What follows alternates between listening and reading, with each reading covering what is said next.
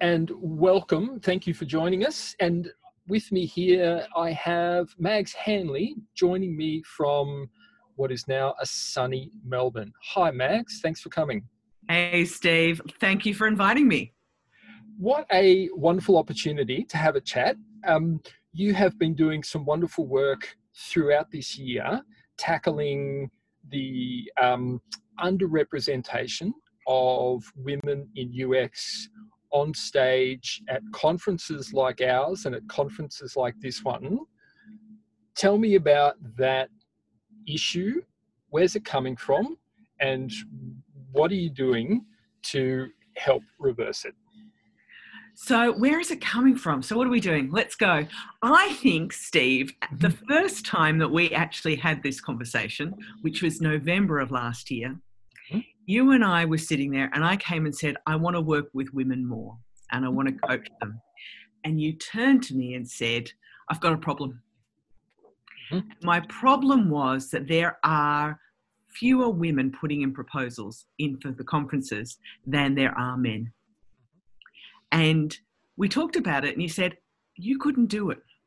Mm-hmm. It would be like mansplaining. Yeah, yeah, yeah. I just couldn't. You just yep. couldn't. And you said, Would you be willing? And the two of us sort of riffed off and came up with a list of things that we could do mm-hmm. to get the presenting going. Yep. So I started connecting in with Annabelle, who of course works with for you or with yep. you. Yep. And Annabelle and I started this Women in UX. And I think the first thing we wanted was we knew that we were doing this presentation series and we wanted to get more people writing in. But the thing that really struck us was we asked the women on index cards mm-hmm. because I didn't want them to tell everyone. They didn't have to tell everyone their problems. Yes. Yep. Um, to write down why they're not talking and why they're not speaking and where okay. their problems are. Mm-hmm. And it was so upsetting to to to read them mm. because they sat there and said, "I have no confidence. Right. I'm not supported at work. I don't present because it's the men in my organization that are that go to the conference and there it's the men in my organization who are the ones who are really recommended are pushed to actually do this mm. and i'm not i'm an imposter and these yeah. are bright these are we had women yeah we had women yep. in the ages of sort of early so early to mid 20s to in their 50s. Right. And these are the patterns we were getting. And to just to put that into perspective, at the Design Leadership Conference in 2019, we had something like 11 submissions for men from men for every one submission from anybody else. Um, so it was an 11 to 1, like men to anybody um, we had like we were able to um, shift that through the selection process and we ended up with um, i think it was a, a, ratio of about eight to one or seven to one on stage which was yep. which was something right um, yeah. but standing up there on stage looking out at the audience it was quite obvious that a good 50% of the audience were were women yeah. Um, so and and I know a lot of the women that you're talking about, and I know they're smart, and I know they're experienced, and I know they've got things to to teach people, and I know they've got stories to tell, and we just weren't hearing from them. Um, UX Australia was a little bit better. I felt like we had a more diverse mix of, of people on stage at UX Australia, but even so, the audience, the people on stage aren't equally reflective of the people that I look at and see in the audience. And that really does, that really did bother me. Yeah, yeah. And the the conversations, and this is what I loved about what happened with design leadership this year, mm. was we had 50-50, or maybe yes. we actually may have had a little more women, or women and non-binary. Yes. Um, and we had women of color. Yes.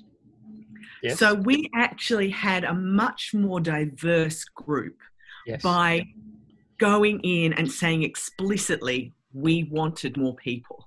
Yes. and actually having these. So I'm not sure that all of these women, they didn't come to, I know we had one that came in through our presentation series, Yep. but I also feel that what we did was we said, we are welcoming Yeah. more. Yep. Yeah. And it And- was fantastic. And I, I should say the the ratio wasn't contrived. Yeah. I I chose the best submissions that I had, um, and that's where it landed. And the biggest difference was I had a, a much better spread of submissions, That's which it. was wonderful. yeah. Yeah. Yeah. And if we take that to its next logical, which is Mm. unless we tell women that we want them to move forward, Mhm. they're actually not going to do it themselves. And one of the, this is endemic and it's endemic in the workplace. So this isn't just necessarily within UX, but across, Yep. across the workplace. Women, there are two ways that, that people think about, men and women think about the workplace. Mhm. Majority of men think about it as a game. We're going to gamify it, I'm going to do the work, and I'm going to get to that next level. Right. Women are taught from the age of five you work hard, you do the work, you'll get the good mark. And the good mark is the indication that you have value and do you, you've done your best. Right. So we do this all through primary school and high school and university, and we get into the workplace. And so we put our heads down and we do the work. Yep. And we expect that someone will tap us on the shoulder and go, Yay, you've done great work. Here's the Well next level. Mhm. And when you work with a group of, and it's mostly male leadership as well, who sit there and say, well, we've played it as a game, and if you're not playing the game, yeah, you're not going to get it. Yep. Women sit there and go, but we've done the work and we've put our heads down and we've achieved, but we're not promoting it. Yep. But then you get the the the, the back, you get the backlash, which is when you start to promote. And I will say explicitly, I have been told, stop talking about the work that you've done previously. Stop talking about what your achievements are, Which is insane. which is insane. I mean, there are there's no there's there's no end of boastful men in the workplace. That's correct. and the thing is, thing is, I've got a fair amount to boast about. Sure. Yeah. But it also shows if you've got someone like me who's very confident about her work, Mm, and then you talk about someone who is more junior who doesn't have that confidence, sure. then how is she going to move up? Yeah. And as you say, that lack of confidence isn't just because they're new to the workplace. It's because for the 15 to 20 years prior to that, since they were, you know, started in primary school probably, they've been treated differently right throughout their life. They've been set different expectations. They've been rewarded in different ways. Um, the, their behaviours have been tolerated in, in unequally um, across uh, across genders um, quite quite consistently. Quite consistently. And so that comes back into that pat your head, good girl, you've done your good work, off you go. Mhm. um, as opposed to oh competitive you're moving forward and i think this comes i mean you look at this in the same way you think about women's sport Yeah, yep. so it's not just a ux thing It No. is something that happens when it comes to competitive sport when it comes to competitive workplaces Mhm. i mean and when we're heading this when it comes to the high court judge in, in australia with with him and um, you know lawyers graduate lawyers working and clerking for um, for high court Yeah. judges. yeah. So it's it's endemic. So the aim, what I keep thinking about, and this is not more than just presenting, Mm. was we came out with all of these themes from these women going, I don't have this confidence. yeah, I don't have this ability. Mhm. And so one of the things that I've been doing is trying to make sure I educate myself in all of this. yep, Um, and one of the ones was I have someone who I know this from myself from my own experience of going, I'm in a loop now because I've had this bad experience. I'm in a loop. I can't take myself out of it. And I was trying to work out if this is something that happens to women a lot. And Okay. I couldn't, the only article I could find was one on HBR about the difference between women thinking about workplaces versus men or women explicit. Doesn't mean not happening with men. And women are sitting there saying, I want meaning. I want meaning out of the work that I do. Doesn't mean that men don't, but women sit there and go this. And so when one of these negative loop, when negative things happen, they go mm-hmm. into a loop because they've put so much of themselves into it, so much. And when they're in the loop, the organization sits there and says, You're too emotional. Yeah. You care too much. Just pretend, you know, let it wash over you and women we we strike that and i strike that my, myself of sitting there going i can't because it means so much Sure. Yeah. so one of the things i'm trying to work on is to understand ways that we can start women can start to say okay um, yes that's how i react given not a problem or as norman leet who was my first mentor said your feelings are valid you are allowed to have them. You need to deal deal with them and move yourself on. And Norman was fantastic. Norman, Norman, I met Norman through the BBC. Okay. And he- Norman, for 20 years, managed a shoe factory. Nice. Yeah. And then he moved into working with um, dysfunctional executive teams. Wow. This is why he was at the BBC, right? I was at the BBC. Yeah, And that I makes turned to him sense. and went, and he went, what? And he said, all executive teams are dysfunctional. You know that. And I went, yeah, I know. Yeah. Okay. Um, and he's and what my boss turned and said, I think Norman would be a great person for you to talk to. Mhm. And he was a great person because he always sat there and said, I validate how you feel, but you've got to play a bit of a game Mm. and you've got to learn from it. Okay. So I think that's the element for women, which is Mm. when we start looking about women in UX or women moving into more senior positions, Yep.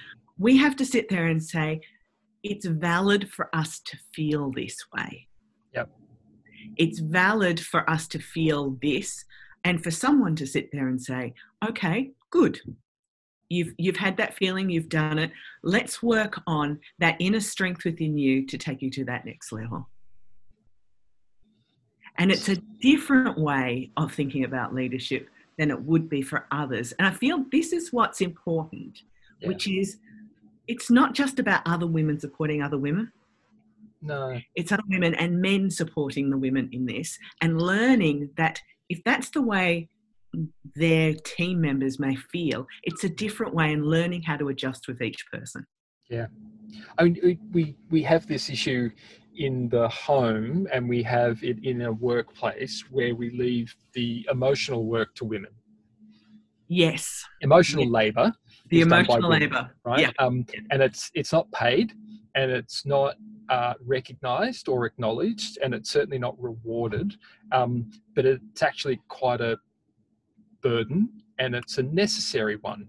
Like the work that you're talking about is actually Yeah. quite necessary in a functioning household, in a functioning relationship, in a functioning workplace. Workplace. Um, and too often we leave it to the women to worry about it, and not necessarily because it's it's a woman's job to worry about it. I don't actually think men explicitly think that necessarily. No. But we also don't care to do anything about it ourselves in a lot of cases. And so because it needs to be done, someone who does care about it picks it up and does it. And that inevitably means that it's the women in the workplace or women in the home who are who are carrying that burden.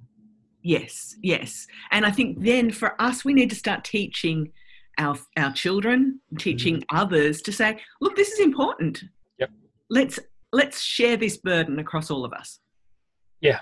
And I think in the workplace, I think the thing that's been really interesting about the quarantine Yeah. has been that everyone is now working in the home Yes. and seeing the children and seeing the other things that happen during at home Yep. uh, and real beginning to re- realize how much of this emotional labor Yep. is the impact now that everyone's at home I, I saw something. I, I wish I, I could recall exactly where I saw it, but it's for that reason that at some sort of uh, ridiculous proportion, it's men advocating for a return to the workplace and an, and an end to remote working um, by, by some large margin.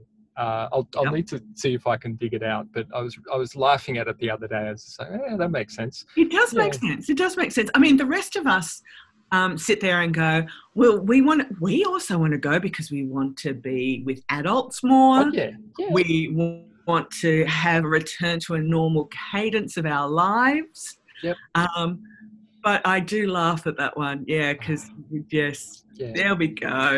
Yeah, but this is I mean, um, we've we've got a circumstance at the moment. So we talk about what's happening with the coronavirus and various government responses to um, you know things like the job seeker job seeker subsidy and the job keeper subsidies um, various stimulus packages. Um, and again like an analysis of that kind of thing and you look at it. And it's um, it tends to be targeted towards jobs and industries that are male dominated. Great example was the renovation bonus, you know, whatever that was, the $25,000 grant to renovate your home if you wanted to, um, to support the construction industry. So, well, fine. But actually, yeah, but it, uh, last week you took away childcare. Yes. Which, so childcare is gone, and the uh, industries which have been hit the worst, which we talk about retail and hospitality, yep. very very female. Yep, then we yep. sit there and go, the other ones that have been held that have been hit hard by coronavirus in a different way, which of course is medical, healthcare, and care, healthcare, care services, Age also care. aged care, totally female based. Yeah. And when so, I mean, one of the things that I and there is a, an article, and I'm sure the two of us can find it, which talks about the number of papers submitted by women. Oh, yeah. Research papers has reduced substantially over the time as well, which is why because they've been taking on the childhood, uh, child and family caring responsibilities. Since you're at home, since, you're at home, since you're at home anyway. Yeah. yeah. Why yeah. not? Yep. So I know you've got I know you've got a successful career, but if you're going to be at home, could you look after the kids? Can you look after the kids, even though you are you're probably a, a you know um, a PhD candidate or a post postdoc, so you're yeah. incredibly motivated and good at what you do. Yep. No. So it's maddening. Yeah. It's maddening. It's maddening. It is. Uh, yep. And then, I mean, it comes coming back to UX, women sure. in UX. Yep. the aim for us is to sit yes. there and say, looking at all of this and looking at where we are, how do we make sure that there is representation, that women know how to move forward? Yep. And to sit there and say, you can do this, there is a community here that will provide you with that support. Yep. Um, yeah. And from my perspective, I, so in the last 12 months, I have left being a UXer and project manager and migrating, mm-hmm. migrating JB Hi-Fi to Shopify. Nice. Um, yep to focusing solely on coaching and developing Great. people. I have a couple of male clients, but the majority are women. Yeah. And what I see is I see probably three different types. I have juniors who are trying to get in. So people who sit there and go, I really want to get into UX, and we talk about where they should be going. Yeah. I have women in their mid 40s Okay. Yep. Who are moving into service design and user experience yes. after spending 20 plus years in whatever else they were doing. Yep. And we talk about how they can really start to customize based on what their previous work was. Yeah. So yep. I had someone who started off and said, I'm a service designer. And we went through what her previous work was. And I turned to her and said, You're not a service designer. You're actually mm-hmm. a content strategist. Okay. And yep. she got her first content job uh, a week ago. Great. Yeah. That's wonderful. It's wonderful. Yeah. So I, am working with people to try and see where their world is. Mm. And then mm. the other one that's beginning to come up to me mm. are women who sit there and say, the standard job the standard job in UX or the standard senior job in UX, Yeah. so wherever we go in our practice, which would Sure. be, you know, senior practitioner into a lead, into a principal, or I'm a manager and I want to move up, or maybe I'm that weird combination of which there are many, UX and product. Yep. But I can't see the job. There is no advertised job. Interesting. That Okay. is my job. okay. And what I'm seeing is these women coming to me and saying, okay, how do I find that job? Right. How do I brand myself? They are all sitting there going, Yeah, okay. oh my God, the word brand, I hate the word Yeah, brand. yeah, yeah. And it's, Yep. it, it's very, I think, sorry to the Americans, I think the Americans will probably uh, connect to it a bit more. Us uh, Australians and British doesn't sit as nicely. Feels like attention seeking. It a feels bit, like it? attention seeking, Yeah. but it is a confidence in yourself Sure. that Yep. this is who I am and this is what I do. Yeah. And that's what I'm working with these women, which says, This is who I am, this is what I do. I have 20 years' experience doing this. Mm-hmm. Yeah. But the thing that has struck me is they have 20 years' experience and they sit there and say, I don't think I can do that. And I look and go, You are enough. You are enough. Yeah. You can do that. Yep. I Yeah. am, I, in the same way as one of the, we were doing the workshop in, um, in Meld Mm. um, in February, and there was a moment I turned to everyone and I put my arms out and said, If I could hold you all, I will. I'm holding you all emotionally. In the same way, when I work with these women, I Yep. hold them till they're at that point where they look at me and go, I know. I can good. do this. Good. So hold emotionally. Yep. So it really is one of those elements where you go, we are enough, we do enough, but we don't always believe it. Yeah. Um, and we Yeah. have that inner strength and we have those skills. That's wonderful. Someone else I talked to, I said, Well, you know, you have to network. And she said, I hate the word network. And I've gone, because it feels as if I'm at a meetup and I'm going and telling someone back to this bragging element. Yeah. Okay. And I turned to myself, well, let's put it on its on its head. What do we do well as women? We develop relationships. So let's not use the word network anymore. Yep. Let's use the word you develop relationships and you work with those people and those relationships and they support you to move to that next level. hmm Yeah, Nice. there there's the difference. Really good. Well, look, Mags, thank you. Looking forward to hearing much more about it in August at UX Australia. Absolutely. Thank you very much for your for your time today, and we'll we'll see you again soon. Absolutely. Thanks, Steve. And I'm looking forward to August, which is only next month. I Oh know, my gosh. I know. Thanks, Mags. Thanks, Steve.